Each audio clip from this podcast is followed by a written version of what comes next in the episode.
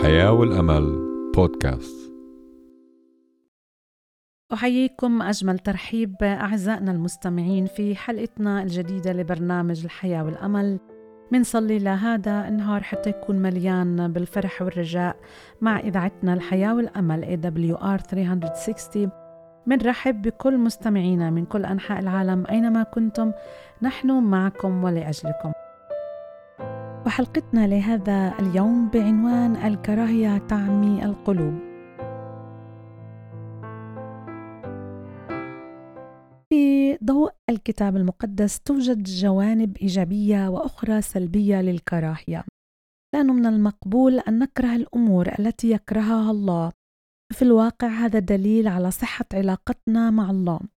فبيقول بمزمور 97 وآية 10: يا محبي الرب ابغضوا الشر. بالفعل كلما كانت علاقتنا قريبة من الله كلما زادت شركتنا معه، وكلما زاد وعينا بالخطية في داخلنا وخارجنا.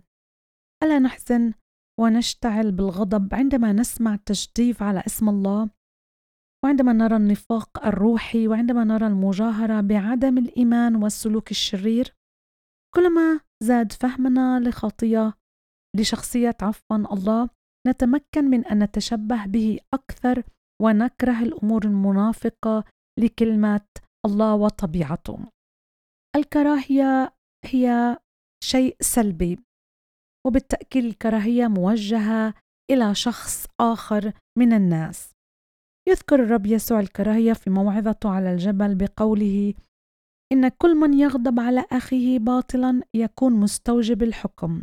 إنجيل متى إصحاح 5 وآية 22. يوصينا الرب أن نسارع إلى مصالحة إخوتنا، وليس فقط أن نصالحهم قبل أن نأتي أمام الرب، فحيث بقول في إنجيل متى 5 23 26 بقول: إن قدمت قربانك إلى المذبح وهناك تذكرت أنا لأخيك شيئا عليك، اترك هناك قربانك قدام المذبح واذهب أولا اصطلح من أخيك عفوا مع أخيك، وحينئذ تعال وقدم قربانك. بيقول كمان: كن مراضيا لخصمك سريعا ما دمت معه في الطريق، لئلا يسلمك الخصم إلى القاضي ويسلمك القاضي إلى الشرطي فتلقى في السجن. الحق أقول لك، لا تخرج من هناك حتى توفي الفلس الأخير. إن فعل القتل مدان بالتأكيد، لكن الكراهية خطية قلب، وأي فكر أو أي فعل كراهي هو قتل في عيني الله، وبتطلب عدله. مش بس هيك في الحياة وأيضا في الدينونة. إن الكراهية بشعة جدا في عيني الله، حتى أنه يقول أن الشخص الذي يكره إنما يسلك في الظلمة وليس النور. يوحنا الأولى 2:9-11. أسوأ وضع هو أن يستمر الشخص في ادعاء التدين بينما يستمر في عداوة مع أخاه، فبتعلن كلمة الله أن مثل هذا الشخص كاذب. إن قال أحد، بيقول في يوحنا الأولى 4:20: إني أحب الله وأبغض أخاه فهو كاذب، لأن من لا يحب أخاه الذي أبصره كيف يقدر أن يحب الله الذي لم يبصره؟ قد يخدع البشر ولكنه لا يستطيع أن يخدع الله. فكم من الناس التابعين المسيح المؤمنين يعيشون لسنين عديدة متظاهرين بأن الأمور حسنة، لابسين قناعا أمام الناس، ولكنهم في النهاية مذنبين، لأنهم احتفظوا في قلوبهم بعداء وكراهية ضد أحد إخوتهم المؤمنين. كراهية هي سم يدمرنا من الداخل، وينتج عنه مرارة تأكل قلوبنا وأذهاننا. لهذا تقول كلمة الله بأننا يجب ألا نسمح لجذر المرارة أن ينبت في قلوبنا. عبرانيين 12:15. والملاحظين لئلا يخيب أحد من نعمة الله، لئلا يطلع أصل مرارة ويصنع انزعاجا فيتنجس به كثيرون. الكراهية هي سم يدمرنا من الداخل، وينتج عنه مرارة تأكل قلوبنا وأذهاننا. لهذا تقول كلمة الله بأننا يجب ألا نسمح لجذور المرارة أن ينبت في قلوبنا. عبرانيين 12:15. ملاحظين لئلا يخيب أحد من نعمة الله، لئلا يطلع أصل مرارة ويصنع انزعاجا فيتنجس به كثيرون. كراهية أيضا تدمر شهادتنا المسيحية، لأنها تخرجنا من الشركة مع الرب ومع المؤمنين الآخرين. يجب أن نحرص على تنفيذ وصية الرب ونتصالح سريعا مع الجميع في كل الأمور مهما كانت صغيرة. والرب هو أمين لكي يغفر لنا كما وعدنا في يوحنا الأولى إصحاح 1 وآية 9. بقول إن اعترفنا بخطايانا فهو أمين وعادل حتى يغفر لنا خطايانا ويطهرنا من كل إثم. كراهية قوية، وهي عاطفة جياشة للإنسان اللي بيكون قلبه مليان في البغضة، وهذا بيسبب ضرر جسيم لأنفسنا وللآخرين، سواء كان ذلك كراهية تجاه شخص أو مجموعة أو فكرة معينة، فقد يؤدي ذلك إلى أفكار وأفعال هدامة لا يمكن إصلاحها غالباً. كمسيحيين من المهم أن نفهم ما هو الكتاب المقدس. يقول الكتاب المقدس عن الكراهية ويتحدث كثيراً عن الكراهية، وأيضاً يتحدث عن كيفية مكافحتها في حياتنا اليومية. الكتاب المقدس مليء بقصص الكراهية وعواقبها المدمرة، من قايين وهابيل إلى كراهية الفريسيين ليسوع. أيضاً إن تعريف الكتاب المقدس للكراهية واضح، هو عاطفة شديدة من الكراهية أو العداء تجاه شخص أو شيء ما. ومع ذلك بعلمنا الكتاب المقدس إن هناك فرق بين غضب الصالح والكراهية، ويجب أن نتجنب هذا الأخير بأي ثمن. سوف نستكشف ما يقوله الكتاب المقدس عن الكراهية وكيف يمكننا تطبيق تعاليمه في حياتنا. سوف نفحص أمثلة الكراهية في الكتاب المقدس وعواقب الكراهية. ورد الكتاب المقدس وتحدث عن هذا الموضوع كثيراً. خلينا نحارب هذا الموضوع بكلمة الله، ونحارب الكراهية في قلوبنا وفي مجتمعاتنا. وفقاً للكتاب المقدس، الكراهية هي عاطفة شديدة من الكراهية أو العداء تجاه شخص أو شيء ما. بحذر يسوع من الكراهية وبقول: قد سمعتم أنه قيل للقدماء لا تقتل، ومن قتل يكون مستوجب الحكم. وأما أنا فأقول لكم إن كل من يغضب على أخيه باطلا يكون مستوجب الحكم، ومن قال لأخيه رقا يكون مستوجب المجمع، ومن قال يا أحمق يكون مستوجب نار جهنم. نقدر نقرأ هذا الأمر في إنجيل لوقا إصحاح 5 وآية 21 و22. بيقول أحمق، والرب يسوع قال إذا بتقول على أخوك أحمق إذن هذا خطية مهمة وبغاية الأهمية قدام الإله العظيم. في الموعظة بفسر الناموس هون روحياً، تفسير بناسب مقام المؤمن بالمسيح. والأمر ليس كذلك، لأنه لا يتناول شرح الناموس المسمى الأدبي، بل قصد بضع المبادئ السامية التي تليق بملكوت الرب. ولا شك في جميع أقوال الرب نافعة وجديدة من عنده، لأنه هو المصدر الإلهي للكل. قل وقد سمعتم أنه قيل للقدماء لا تقتل، ومن قتل يكون مستوجب الحكم، وأما أنا فأقول لكم. ربما يبدو لنا لأول وهلة عند قراءة هذه الكلمات، وأما أنا فأقول لكم، إن هناك مضادة بين تعليم المسيح والناموس أي العهد القديم، ولكن لا يمكن للرب أن يعلم شيئاً مضاداً لأقوال الله بعد أن أيد سلطانها وأكد دوامها في الأعداد السابقة، على أنه له في الوقت نفسه بيوضح حقيقتها أكثر بحسب النور الذي سطع بحضوره. قد سمعتم أنه قيل للقدماء لا تقتل، هذه هي أظن الوصية التي كانت وما زالت، ولكن ومن قتل يكون مستوجب الحكم، أي الحكم بالموت على كل قاتل نفس، وهذا صحيح.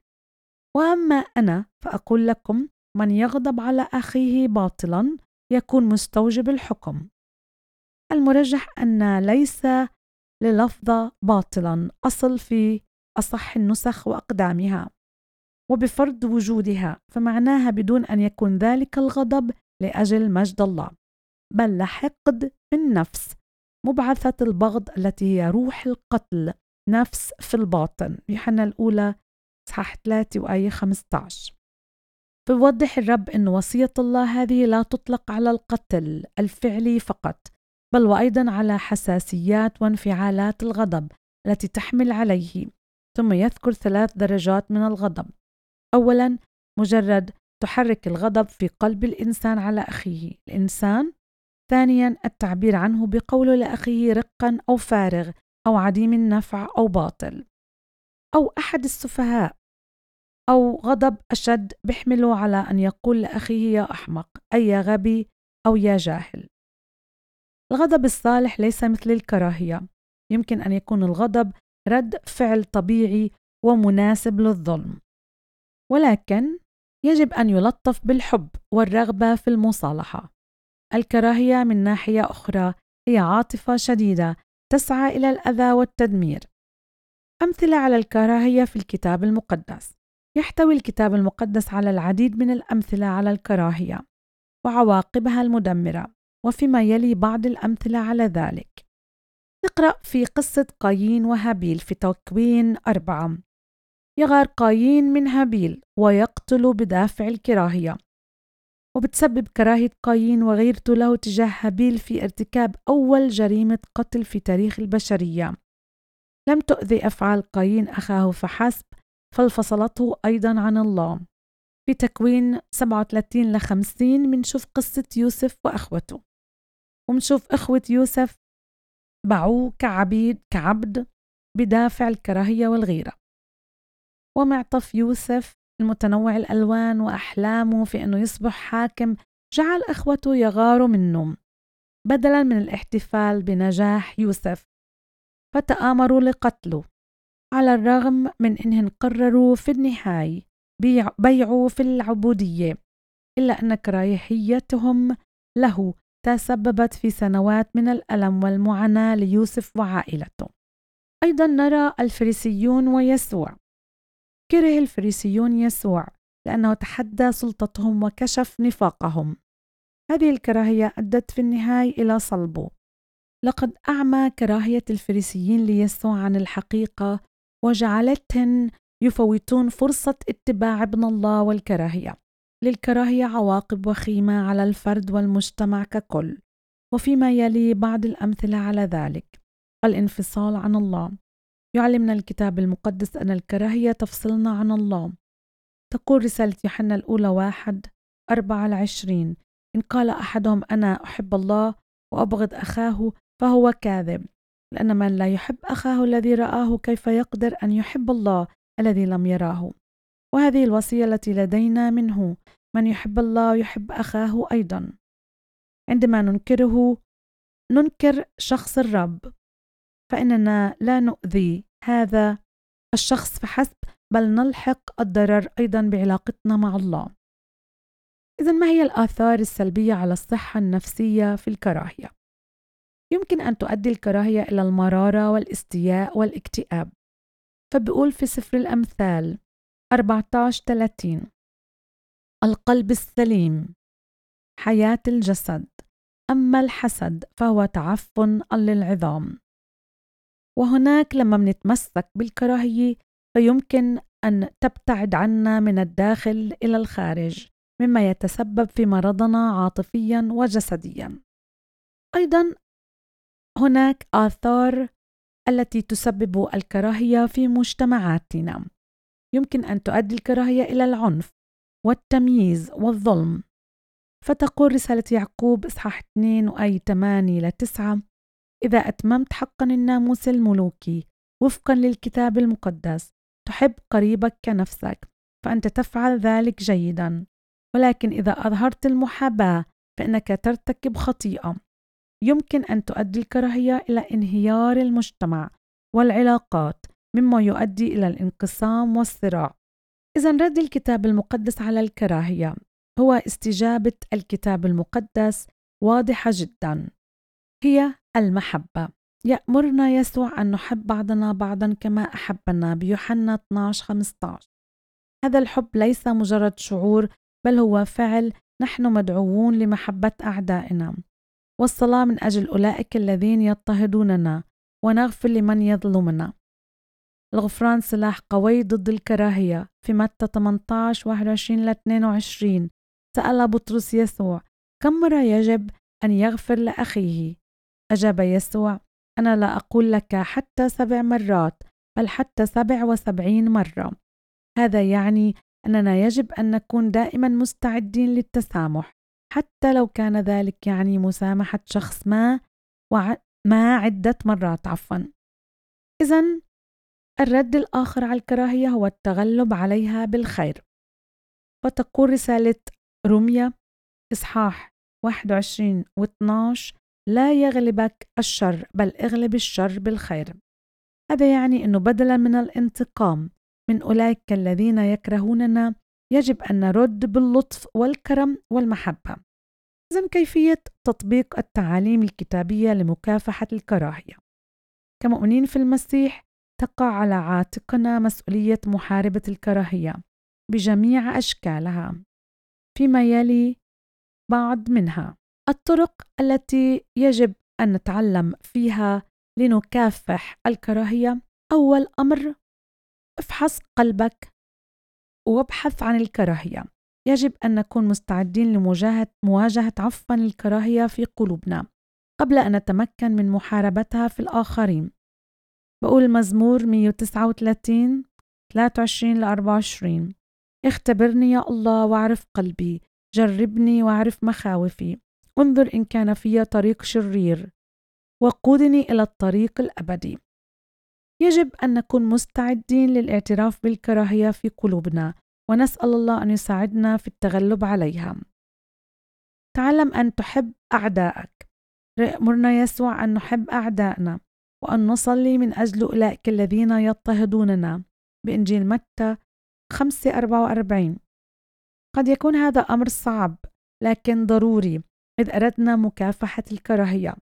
يمكننا أن نبدأ بالصلاة من أجل أعدائنا ونسأل الله أن يعيننا على رؤيتهم من خلال عينيه. ثانياً قم ببناء الجسور مع من يختلفون عنك. يمكننا محاربة الكراهية من خلال بناء علاقات مع أشخاص مختلفين عنا، وهذا يعني التعرف على أشخاص من أعراق وثقافات وخلفيات مختلفة. فبقول سفر الأمثال 27:17 يشحذ الحديد بالحديد فالرجل يشحذ وجه صديقه.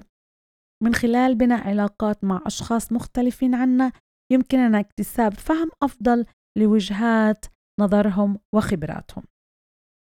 في الختام أعزائنا خلينا نأخذ الكتاب المقدس مرآة لحياتنا، إذ يقول أن الكراهية قوة مدمرة يمكن أن تضر الأفراد والجماعات، تفصلنا عن الله وبتضر بعلاقاتنا مع الآخرين كمؤمنين مسيحيين، وبتقع على عاتقنا مسؤولية محاربة الكراهية بجميع أشكالها من خلال تعزيز الحب والتسامح والمصالحة. أعزائنا حلقتنا كانت لهذا اليوم بعنوان الكراهية تعمي القلوب. نشكر حسن استماعكم ومتابعتكم معنا.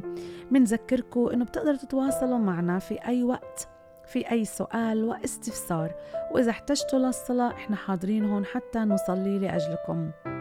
كمان إذا بتحبوا تحصلوا على الكتاب المقدس راسلونا عبر بريدنا الإلكتروني hope@awr.org وعبر رسائل الواتساب على رقم 12409009939. تابعونا عبر منصات التواصل الاجتماعي من فيسبوك، إنستغرام ويوتيوب @awr/Arabic والبث الحي المباشر لإذاعة صوت الحياة والأمل. وبتقدروا تتابعونا على مختلف منصات البودكاست من سبوتيفاي، أنغامي، أبل وجوجل بودكاست لإذاعة الحياة والأمل. أعزائنا بنلتقي معكم في حلقة جديدة من برنامج الحياة والأمل. دمتم برعاية الله ونعمة ربنا يسوع المسيح مع جميعكم، وإلى اللقاء.